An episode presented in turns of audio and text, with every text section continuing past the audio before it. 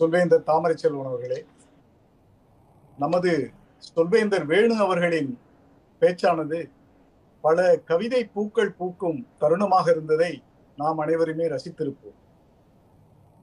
அவர் எடுத்துக்கொண்ட தலைப்பும் அவரது திட்டத்திற்கு ஏற்ற தலைப்பு.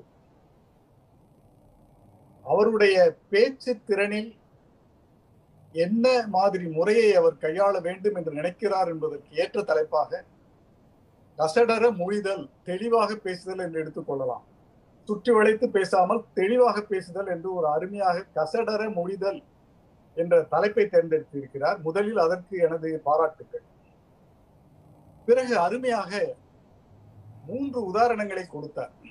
சுற்றி வளைத்து பேசுவதற்கு மூன்று உதாரணங்களை கவித்துவமிக்க உதாரணங்களை கொடுத்தார்.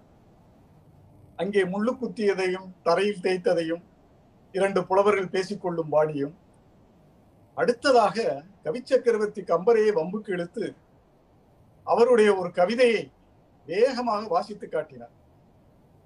நமது மறைந்த இசைமேதை எஸ்பிபி அவர்களுக்கு பிறகு மூச்சு விடாமல் இவ்வளவு அருமையாக பேசக்கூடிய ஒரு திறமை அவருக்கு இருப்பதை அறிந்து நான் மிகவும் மகிழ்ச்சி அடைகிறேன். அவருக்கு எனது வாழ்த்துக்களை தெரிவித்துக் கொள்கிறேன். மூன்றாவதாக கல்கி அவர்களினுடைய ஒரு கதையிலே அந்த குப்பன் எவ்வளவு அருமையாக அதை கசடர முடிகிறான். குடிமிசாமி குளத்தில் குப்புற விழுந்ததைத்தானே சொல்கிறீர்கள்? என்று கேட்கும் பொழுது அதை சுற்றி வளைத்து பேசுவதை எப்படி சுருக்கமாக பேசலாம் என்பதற்கு மிகவும் ஒரு அருமையான உதாரணமாக இருந்தது. அதே நேரத்திலே முதல் இரண்டு உதாரணங்கள் எனக்கு கசடர மொழிதலுக்கு எதிர்மறையான உதாரணங்களாக எனக்கு தோன்றவில்லை.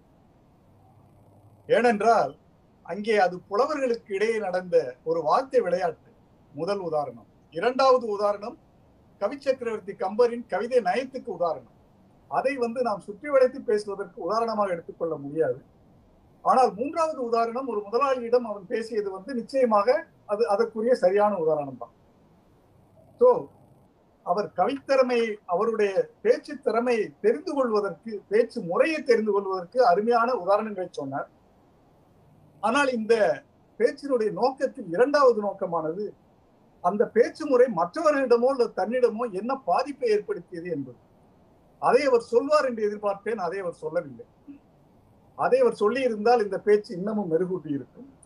மொத்தத்தில் பல பூக்கள் பூத்தன.